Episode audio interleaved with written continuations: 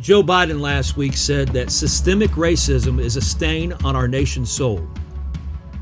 This is not the first time he used the phrase soul of America. Fighting for the soul of America was plastered all over his campaign ads. Conservative media and Christians also have been using that same phrase we are fighting for the soul of America. So, how can both sides be fighting for the same soul? Well, they are both fighting for the nation's soul. The difference is the left is fighting to destroy the American soul. We are fighting to preserve the American soul. Don't you think that it's ironic that soul has a deep spiritual meaning attached to it, but yet the left wants nothing to do with anything spiritual? They are only concerned with power and control. None of that, as the deer pants for water, so I long for you, I thirst for God, the living God. Psalms 42 or Psalms 143 6. My soul longs for you like a thirsty land. What I'm trying to get at here is that fighting for the soul of America is more than an intellectual or political pursuit, it is spiritual at its very core.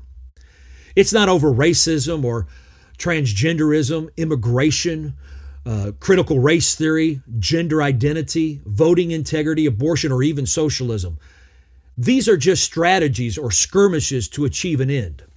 The real war is a spiritual war that is between good and evil, between the wisdom of God versus the wisdom of man, between America's soul longing for God or longing for power and dominance.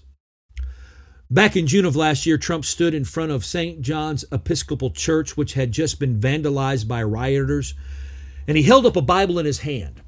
The left went absolutely nuts because he dared to hold up a Bible. Rush Limbaugh said at the time that was like showing Dracula the cross to the left. You see, we've never been here before. Of all the conflicts, disagreements, and fights that we've had with each other in America, we have never lost the core of who we are. We have never lost our souls. Not even in the Civil War did we lose our souls. Abraham Lincoln, speaking of praying to God for his intervention, said that both read the same Bible and both pray to the same God, and each invokes his aid against the other. You see, this demonstrates that even in the Civil War, while they were fighting over slavery and the country was in danger of being split in two, the soul of America was still deeply seated in the country, North and South. They were splitting over an issue, not its soul. It's much like church splits. Most of the time, it's over some issue they don't give up the core principles of Christianity. Most of the time, they are divided over some issue. Today, however, only one side reads the same Bible. Only one side prays to the same God. That is why there is so much fear, tension, and uncertainty right now. It's not a particular issue that we are fighting for. The very soul of America is at stake. Today's podcast is part one of a two part series that examines the phrase soul of America. I'm going to answer three questions. What is the soul of America? Number two, what happens if America loses its soul? And three, how do we fight to preserve the American soul? So let's dive in. What is the soul of America? Well, the dictionary definition of the word soul is the moral and emotional nature of human beings the essence of a person's nature. So, what is the moral and emotional nature of America? What is its essence? If you were to ask the left, they would say that it is one of theft and racism. If you ask people who still love this country, they might say something like freedom or liberty. If you were to ask a Christian, they might say something like the Bible or Jesus.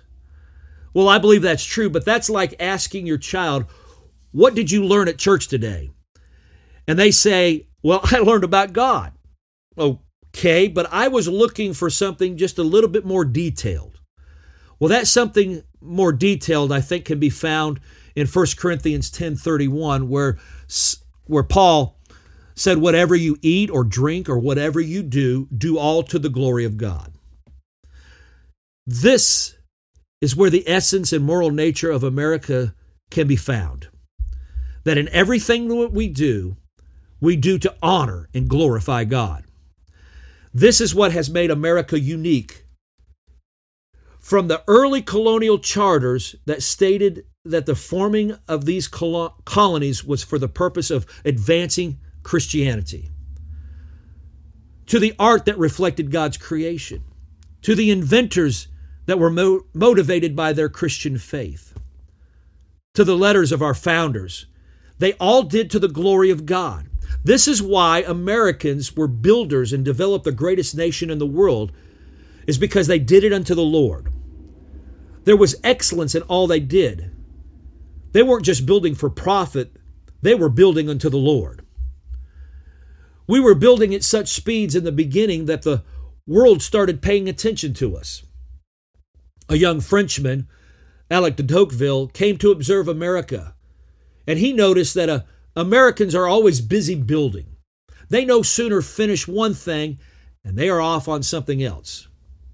That is part of the American spirit busy building and creating.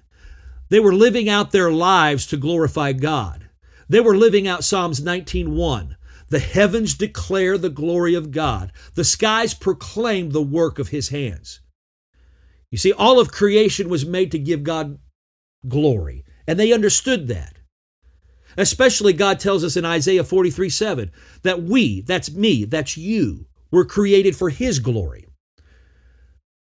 Isaiah says, Everyone who is called by my name, whom I have created for my glory, I have formed him. Yes, I have made him. This was the mindset of early Americans. I have been created for the glory of God. And so all that I do, I do for the glory of God. Samuel Morse, in the early 1800s, he was an inventor of the telegraph and the Morse code. In an interview, he was once asked, Professor Morse, when you were making your experiments at the university, did you come to a place of standstill, not knowing what to do next?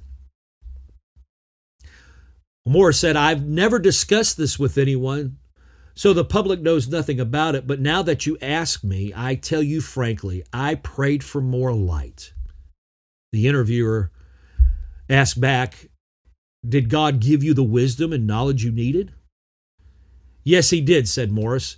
That's why I never felt I deserved the honors that came to me from America and Europe because of the invention associated with my name. I had made a valuable application of the use of electrical power, but it was all through God's help. It wasn't because I was superior to other scientists. When the Lord wanted to bestow this gift on mankind, He had to use someone. I'm just grateful He chose to reveal it to me.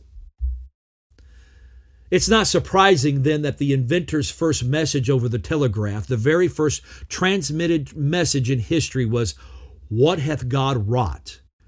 Meaning that in referring to the telegraph, what has God brought to the world? George Washington Carver, he was a freed slave who was a devoted Christian. He came up with over 300 ways to use the peanut. And he boldly declared that God of the universe was his source of inspiration.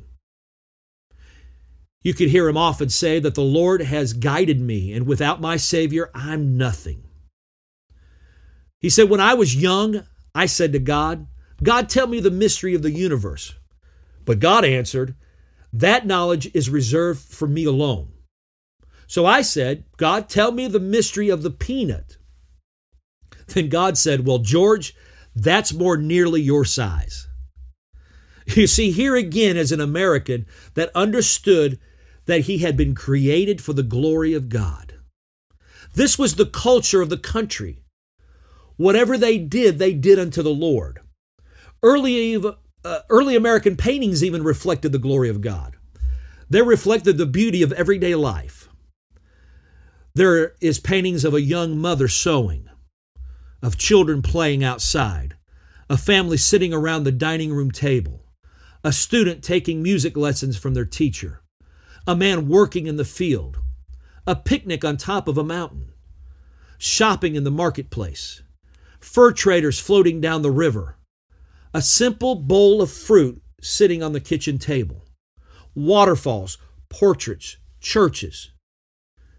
The inspiration of art was to showcase God's creation to express life and how each of us live every day. Nothing dark, nothing crude, nothing per- pornographic, just the simple everyday life reflecting the wonderful creation of God. Americans were committed to making the community a wholesome place to live and raise a family. They paid attention to every aspect of community life school needs, charity fairs, and even elections. To them, this was liberty, this was freedom, this was the pursuit of happiness, building communities that honored God. Their love for God translated into a love for their family and a love for their nation. G.K.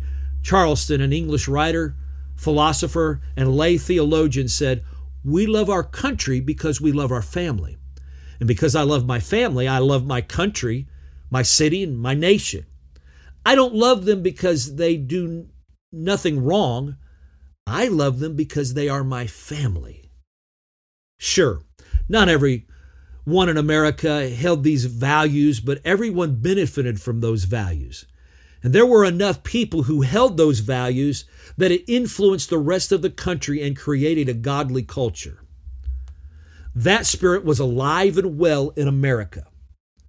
So, when we hear the phrase, we are fighting for the soul of America, to me it means seeing people recognize His glory and live their lives building a nation where Americans will once again give glory and honor to God in everything they do. I know that your initial thought might be, right, that's never going to happen. But hasn't this always been the mandate God has given us from the beginning of time? Adam and Eve were to tend the garden, to take care of it. They were caretakers of God's creation. When God interfered with the building of the Tower of Babel, he did so because they were not doing it unto the Lord. God called Abraham out and told him he would make a nation as numerous as the stars in the heavens from him. God brought the children of Israel out of Egypt to build the new nation of Israel. And the first thing that he instructed them to do was build a place of worship where people could come and glorify and honor God. The early pilgrims and Puritans were motivated to glorify God in all they did. And from that desire, they built communities and eventually an entire nation. Psalms 33:12 says when a nation honors him, that nation is blessed. This has been America's past. But let me ask you, what happens if we stop honoring God? What happens if whatever we do is not to the glory of God? Well, then we lose our soul. We lose the essence of our being we lose our core. So, what happens if America loses its soul? Let me say this Have you ever seen those movies where a person steals the soul of another and then controls their behavior? Their identity's lost. They become like zombies, mindlessly stumbling around in confusion and open to the control of others. Then they are forced to do behavior that would have never done before. Well, that's what happens in America if if we lose our soul. The left is trying to steal our soul, so we mindlessly stumble around in confusion and are open to their control. And by control, I mean tyranny, despotism, dictatorship. We wake up one day and our liberty's gone. The glory has departed, and we are being told that we can't talk about our Christian faith anymore. In fact, we, we see some signs of this already happening. Recently, a student in Florida middle school drama class was asked for a monologue. The student talked about her medical condition and the hardships that she struggles with. At the end of her talk, there was a discussion, and the student was asked, How can you be so happy in this condition? And she said, Jesus accepts me for who I am, and that keeps me going. Well, the response from the teacher was, Sorry, no religious talk in my classroom. We don't want to make anyone uncomfortable. So even though it was her complete right, she was not even allowed to mention Jesus, even in passing. Jesus is too uncomfortable to talk about, but I bet transgenderism, homosexuality, critical race theory, indoctr- indoctrination are perfectly comfortable and acceptable topics. Who would have thought that one day churches all over the country are operating as normal? People gathering together, worshiping, singing, praying, hugging, laying hands on the sick. Then overnight, those same churches are forced to lock down. And in many states a year later, they are still in lockdown. While bars, casinos, real, real tail, retail stores, and even riots are allowed to be open, churches remained closed. Pastors are sitting in jail daring to oppose these lockdown orders. What about the shadow banning and right out censorship of Christian sites on social media? Dennis Prager had a video out on the on the restrictive list from YouTube because he dared to talk about the 10 commandments. Testifying before Congress, the YouTube representative said it was because he mentioned murder. He mentioned killing. You know what that was? Thou shalt not kill. But yet, YouTube is filled with videos that use the word kill, murder, and a whole lot more. But thou shalt not kill violates their policy? Of course, we know the real reason why, why they restricted it. You see, everything seems to be breaking down. Even the standards of art have been lowered. Statues that represented beauty, the beauty of life, like the famous sculpture of King David sculpted from a rock, it took time and talent to carve out the rep- representation of this biblical character. But in today's art, the rock itself is art, like the one seen at the Los Angeles Art Museum. They moved a 340 ton boulder over 100 miles, costing them $10 million, and they set it aside outside the museum. Today, that rock itself is art. Or consider the abstract art we have today where people smirk and comment that it looks like someone mixed different colors in a paint can and threw it on the canvas. Or consider the sculpture of a woman dressed in riot gear squatting and urinating on the ground where there is a visual model of the urination puddle. Or the twisted paintings of a gay Jesus. You see, we have replaced the glory of God for the foolishness of man's depravity, uh, as Romans 1 says. This is just the tip of the spear of what is to come. What is to come if we continue on this path? Let me answer that with another question. What is the one thing that man has spent most of his energy on throughout history? Well, it's dominance over other people. Whether you're talking about Alexander the Great, Napoleon Bonaparte, the American Indian tribes, the Aztecs, Mao, Stalin, or the bully in the neighborhood. Mankind has spent much of its energy on ruling over and controlling other people. Well, you know, taking dominance, taking dominion over, ruling over is actually what God instructed Adam to do in the very beginning. Remember when he said, Then God said, Let us make man in our own image, according to our likeness. Let them have dominion over all the earth subdue it, have dominion over every living thing that moves on the earth. Taking to dominion over all the earth was God's mandate to Adam and Eve to dominate the earth with God's glory. Remember Psalms 19:1 that I read that all creation was made to give glory to God. You see the devil though always has a counterfeit for what God intends. God wants us to take dominion over the earth for His glory. So the devil wants to take dominion over the earth in attempt to destroy God's glory. So in man's sin nature, his default position is to have dominance over other people, taking away the glory of God for glory to himself. Dinesh D'Souza calls this the conquest ethic. He said that most countries are founded in conquest. Looking at Europe, there was conquest. Conquest and more conquest.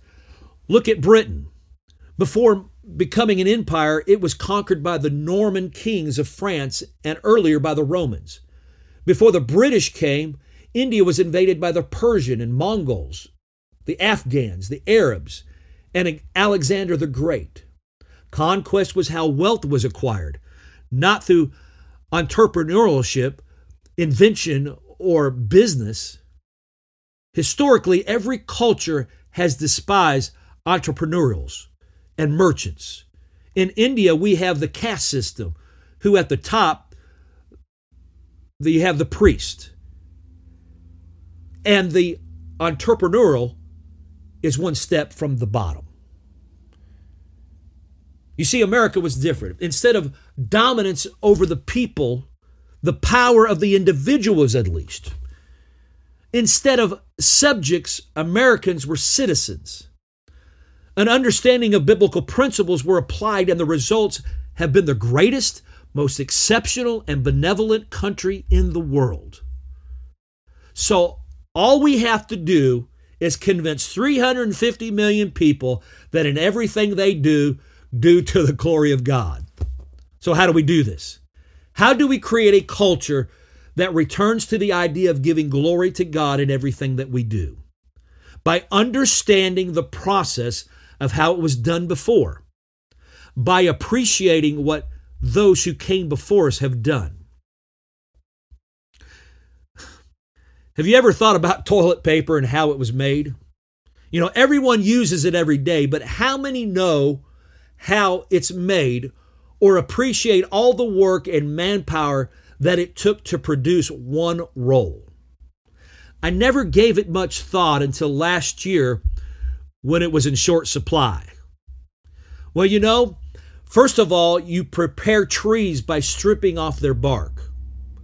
The logs pass through machines that chip them into small pieces. These wood chips are separated into batches.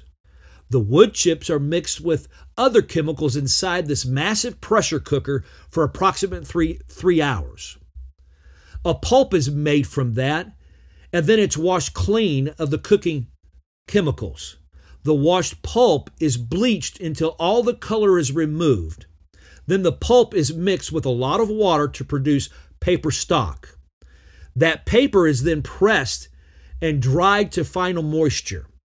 The paper is scraped off with metal blades and wound onto jumbo reels. Then the paper is moved to machines that cut it into log strips and perforate it into squares. Finally, the paper logs are cut into rolls and wrapped packages. They are then put on a truck and shipped to the store where employees put them on the shelf. Wow.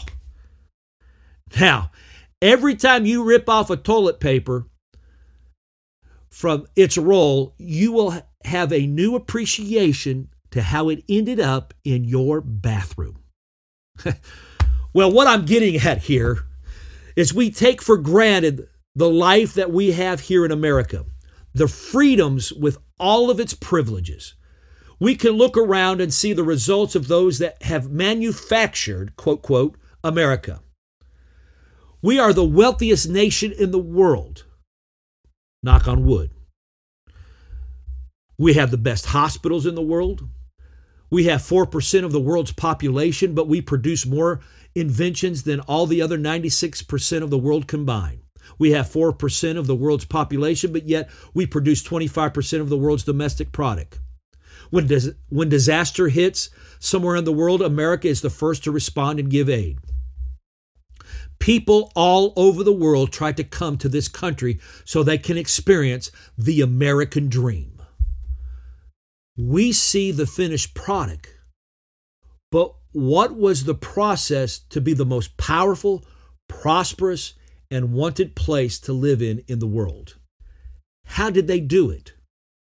What was their secret formula? How did they show glory and honor to God in everything they did?